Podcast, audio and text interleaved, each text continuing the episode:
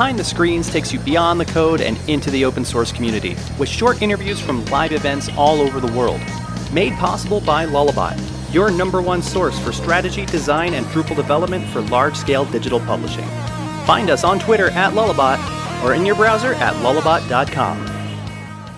I'm here at DrupalCon Seattle, and I'm talking with Hussain Abbas on this episode of Behind the Screens. And Hussain, I've seen you at a, a few DrupalCon events and around the community.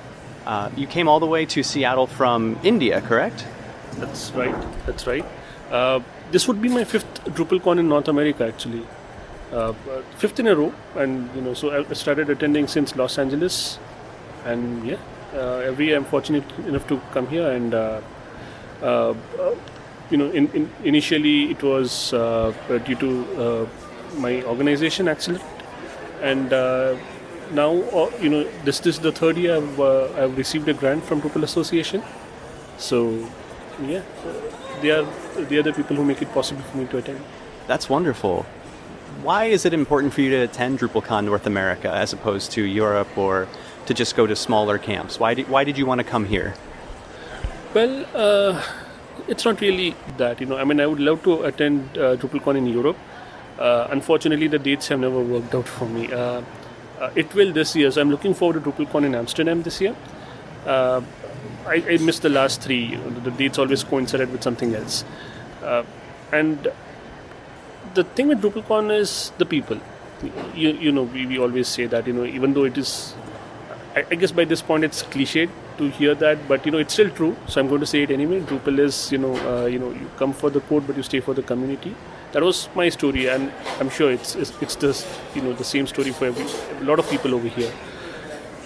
Um, so that's essentially why I'm here, you know, to meet the people, and uh, I started off attending events. You know, I think the first international event I attended, a Drupal-related event, was in Melbourne, and uh, Los Angeles was just right after that, and it's been it's been a great uh, experience. Every event I go to, it's a great experience. Know, just have to like pick one, and maybe I'll fill three of your podcasts episodes. Mm-hmm. Yeah, for sure. And well, you said earlier we were talking that you've been doing a lot of traveling leading up to coming to Seattle. So where have you been, and what what have you attended? Tell me about this uh, this journey that you've been on. Yeah, uh, well, this trip has been the longest trip I've been away from home. Uh, I, I, miss my family, you know, my kids. Uh, so I started off my this I started off this trip with Drupal Camp London. That was on March first and second, and uh, after like immediately after that uh, we have uh, Drupal uh, Drupal Mountain Camp in Davos. So it's just like you know the next day I took a flight and went to Davos, and right after that, you know I could go I could have gone back home, but I I don't know I didn't want to do a lot of flying. I mean I love traveling. I flying not so much. Uh, so I stayed in London uh, for the rest of the 20 days or so, and uh, yeah, so it's like straight from London to over here, and yeah, at the end of this week I'm going back home. So finally getting some some break to head back home after Seattle. Yeah. So how long have you been away from family altogether now? It will be 45 days by the time. Well, technically it won't be 45 days because when I reach back, uh, my family won't be at home. oh, no. so where will they be? Uh, they are in Mumbai right now. Oh. Uh, so I uh, later this month I'll be going and picking up my kids from Mumbai. So in all, I'll be away from my kids for what like 55 days. Wow, that's quite an adventure. It's a yeah. well, they're having fun, and I hope they're missing me. I am missing them, but yeah, uh, they're having fun in Mumbai, and uh, well, I'm traveling. So uh, tell me a little bit about what you do in the Drupal community. What's what particular part of Drupal do you work on? Do you enjoy being a, a member of? Um, so I started off, you know, when I started off in Drupal community, it was through code contributions. Uh, I had a like an uh, a free afternoon once, and then I thought, you know, okay, you know, Drupal 8 is, you know, a lot of people are talking about Drupal 8. Let's go see, you know, what's going on over there. This was, I think, around 2013 or 12 I, I, could be mistaken but around that time. And um, I thought okay let's let's go see different issues you know what's going on. And then I thought okay yeah, this is something I can help with. Uh, I, I started off with like you know like a simple re-roll typo corrections and all that. And uh, it kind of snowballed. And uh, you know before i knew it it was like okay the issues are getting uh, committed. And um it was surprising to know that people know me you know and like that was my first experience in melbourne and especially in los angeles uh, the, the drupalcon in los angeles. Uh, a lot of people you know they just came up to me and said you know oh you're Hussain and i don't even know them. Uh, and then they would introduce themselves and said oh yeah okay we know each other from the issue queue that's how I started, uh, and uh, things changed since then. I don't get a lot of time to contribute in code anymore. Uh, occasionally, I do. You know, like uh, so, I, I serve various roles at my organization. I'm an engineering manager. Uh, also, provide oversight on best practices and all that. And whenever there is an opportunity, whenever there's something we can fix in Drupal core, I help over there. But my pre- primary uh, contribution now is to help people do the contribution themselves. That's something I do in my organization, and I find I do more of that in the Drupal community as well. So, uh, aside from organizing events, I've been organizing events since. Uh, uh, well, I don't remember how many years now, but I think around 2015, so something like that, maybe. Uh, so meetups and then uh, camps and like you know events of different sizes. Uh, helping chair different events. Uh, for example, DrupalCon came to Asia. I was uh, one of the track chairs, but uh, also uh, one of the volunteers on site. You know, when we were touring the locations, you know, where we would, where we would hold the event, um, and uh, like you know, it, like it kept on, it kept on growing from there. You know, um, for example, I helped helped out a bit, like very little bit, but I helped out a bit in um, the value and principles committee that's like that's talking about the Drupal values and principles that we have. You know that uh, we are like focused on the uh, principle number eight right now. Uh, so that and uh, the DrupalCon Amsterdam advisory board. So like these are the kind of things I do right now. Code not so much, but yeah, occasionally you know it, it does come once in a while. Yeah, that's a lot of people may not realize that there's a lot of ways to contribute back to the community without needing to write code.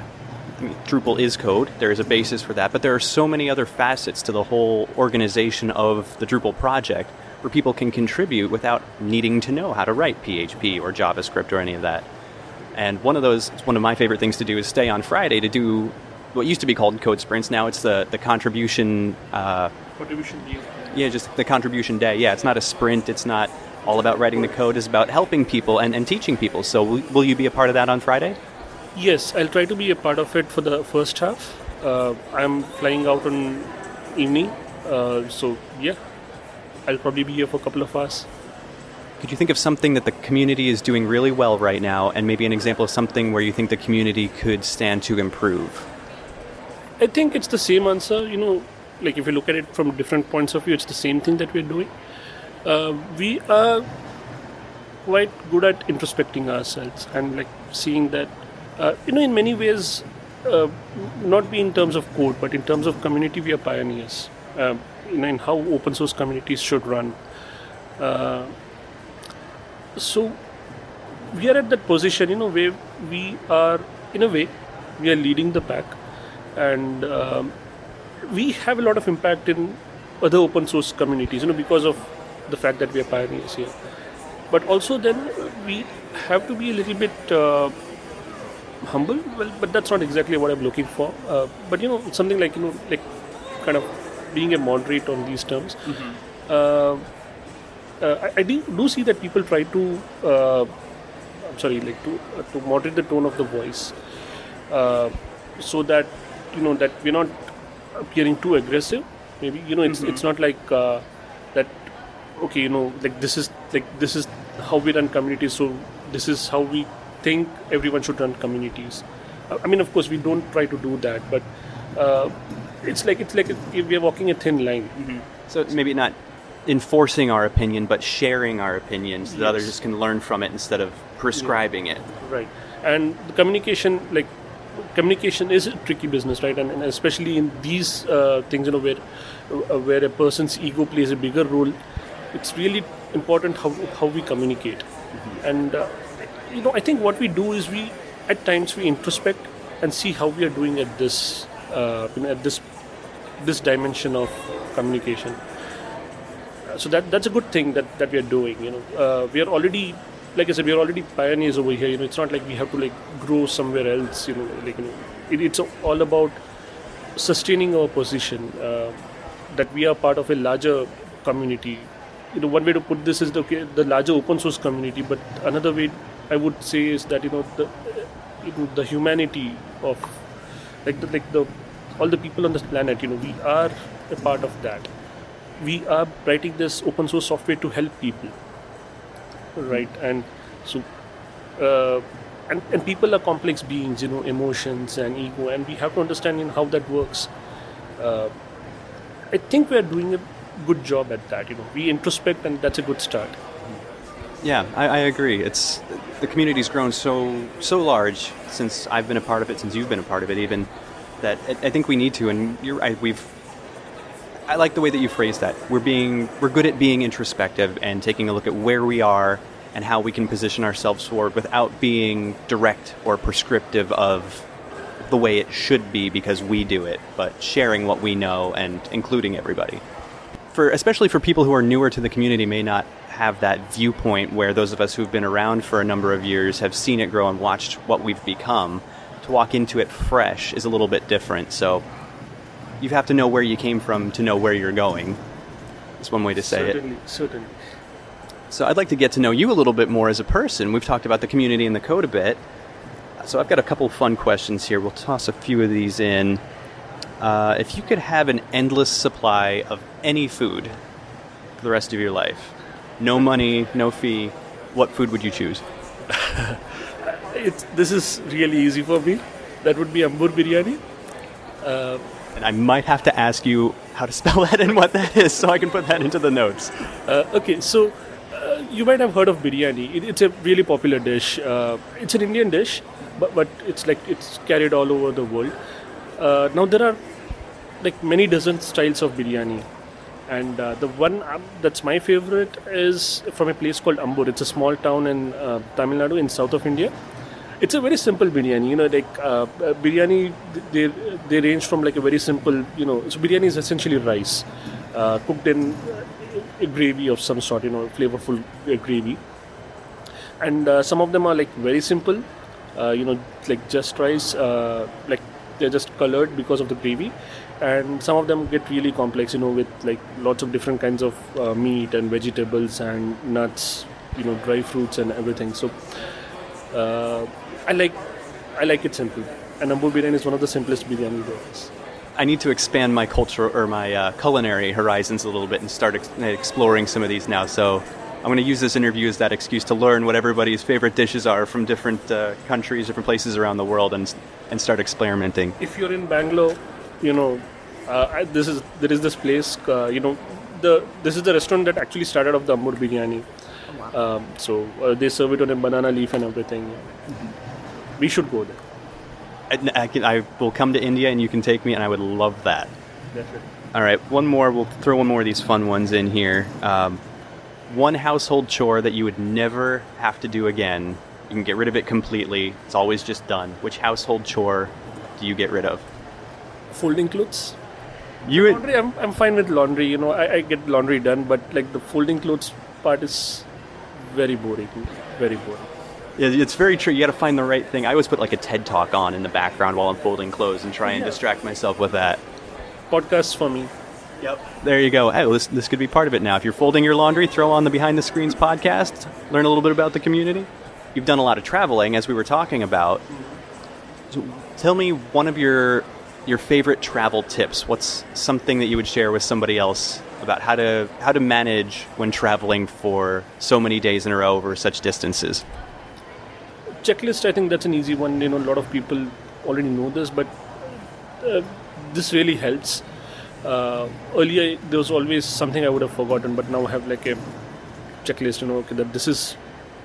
I have like a, it's like muscle memory. I'm going to like okay, pull in the universal converters, the the power converters, right? You need that. Uh, I carry around. Uh, so the electronics uh, that I need to carry, you know, things like my presentation remote and uh, the VGA convert and all that. So I carry a, a case uh, and everything's in there.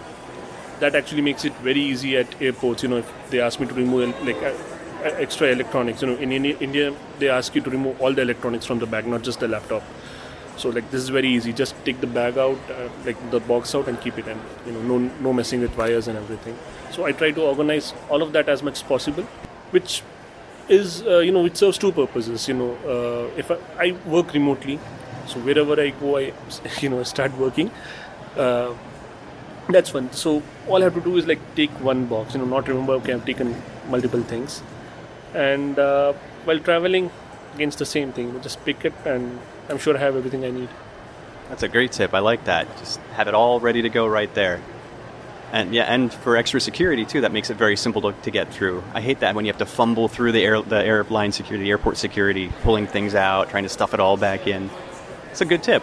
It's meaningless here. You know, over here I end up asking the the security uh, staff and like you know, uh, know, do I need to remove anything else? So, no, no, just laptop. You're fine. And like I'm done in 30 seconds. Indian airports remove the camera. Once they ask me to remove the lens for some reason. Wow, that's intense. yeah, that is. There, were, there was a charger, there was a phone charger left in, so they have to remove that as well. Wow. well, that's good to know for anyone traveling through India. They're very thorough. They are. Yeah. All right, well, one last question, Hussain. We've all been in the community for a while, and I think we've all found someone who's given us a little push along the way every once in a while to, you know, help us along. Is there anyone you'd like to say thank you to or share some gratitude towards who maybe gave you a hand along the way? I don't think that any person, you know, like can travel the whole journey in anything, not just in open source journey, but like in anything, just on their own. So there have been many hands along the way. I've been fortunate to receive help from a lot of people, you know, amazing people. Like, like the name just go on. Uh, so instead, what I'm going to do is I just mention two people who helped me at the beginning of this journey, and like that was the encouragement that I needed to like to you know to keep going. You know, otherwise I would never have started, I guess. Uh, first is Ankur. Uh, he's he's actually my boss, and uh, when I joined my current company, Axelerant, I, I had a bit of a tough time with something, and uh, he recognized that, and instead he put me. Uh, you know, he said, you know, like rather than doing all of this, you know, just become a full-time code contributor, and I did that. That provided me a lot of opportunities to you know grow my the, the grow the contributions that I was already doing. Now I could do it full time. Uh, well, 80% of time, but that's practically full time. And uh, the second person, I mentioned my first trip to a Drupal event in Melbourne, right? Uh, so Angie Byron, Webchick, she was keynoting this event, and that was a great trip for me in many ways. But you know, one of the the strangest things that happened to me over there was when I walked into the keynote, I was a bit late. Well, actually, uh, honestly, I was about 20 minutes late. uh, I didn't realize I had to walk the, all the way, all the way. But anyway, yeah. Uh, so I walked into the room, and uh, I see my photo on the screen, and I was shocked. Uh, it's like, you know, you, you have those weird thoughts. My weird thought was that you know they have a camera all the latecomers, and whoever walks in the screen is, you know, it's like the shame wall or something. But it wasn't, was it? It wasn't, yeah. Uh, so uh, Webchick did a really cool thing. You know, I, I think she does, you know, every now and then, you know, where she collects all the contributors who are attend, going to attend that event and puts it up in the keynote. You know, like it's like kind of, uh, you know, it lets everyone, all the attendees know that you know, it's like the contributors are not like not like special people. They are here. You know, like anybody can be a contributor. Uh, anybody can contribute to and i mean of course you know over like at that point of time it was still you know there were many forms of contribution they were always there uh, but uh, they were not as recognized it was just code. So like all the people on the list were mainly code contributors. Uh, now that has changed and like uh, uh, I kind of I think I, I think I went off in a different direction so I'll just get back on the topic little. so that particular trip you know what she did at that time and uh, uh, the sprints you know you just mentioned the sprint uh, we had a sprint at that point the co- uh, they were still called sprints back then. And uh, I helped someone fix an issue, and that uh, that was picked for the code commit, uh, the the live commit, you know, Mm-hmm. and uh, I, I was I mentored over there. So like again, you know, I got to be there, uh, you know, along with everybody, along with Webchick while she was committing the code, and then uh, the other people who were there, uh, who helped fix this issue, and uh, like these two events, but like everything between them as well. It was a huge motivator for me to you know to, to see the uh, uh, value in contributing you know in being part of this community where someone you know like I so I had never met Webchick earlier. I mean of course I knew her from issue queues that's it. I never met her. So someone you have never met does something like this it was really amazing for me. That's that's an incredible story. I, I can't imagine that walking into the room, uh, you know, late, everyone's already involved, and you see your face up on the screen. That must have been surreal. It was, it was, it was. Like I said, the parent. I already shared the paranoid moment, right? Oh, that's incredible. Uh, Hussain, thank you very much for taking a few minutes to talk today. I really appreciate it. it, it's my pleasure. I enjoyed. I really enjoyed this chat. Hey, it's Nick from Drupal Camp, Colorado. What's happening with this year's camp, Nick? We'll be at the King Center on the Auraria campus in downtown Denver, August 2nd through 4th. On Friday, we'll have trainings and summits. Saturday, we'll have keynotes, sessions, and then a party to cap the day off. And then we'll have mentored sprints on Sunday. As always, registration will be free, but a personal donation of 25 bucks or more gets you this year's custom design camp t-shirt and good Drupal Karma. Keep an eye on our website for registration and session announcements at drupalcampcolorado.org.